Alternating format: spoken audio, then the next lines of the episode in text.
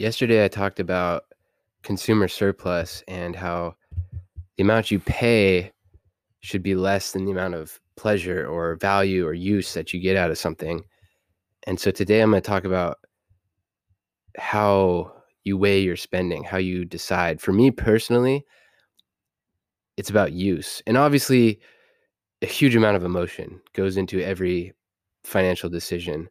But logically, what I like to say, that's a very important caveat. Logically, it, the perfect uh, vision of how I would spend my money is that I would I would weigh it by use. So I spend a third of my life on a mattress. So my mattress should be my most expensive item. Now, in reality, it's not because the the marginal difference after uh, after you pay you know a few hundred bucks for a mattress isn't that different than a three thousand dollar mattress. Like when you're sleeping, you're sleeping. How how much of a difference does it make? How is my mattress that much different than Jeff Bezos' mattress? But so, anyways, spending on a mattress to me is one area not to skimp on.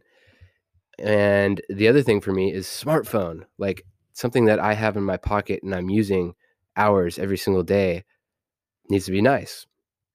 One area that I do think is important to skimp on is your car.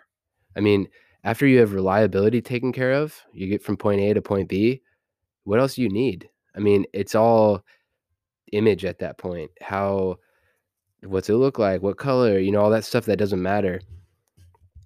So, anyways, that's just my thought of the day is weigh your spending by how much use you get out of your the the investment, the object,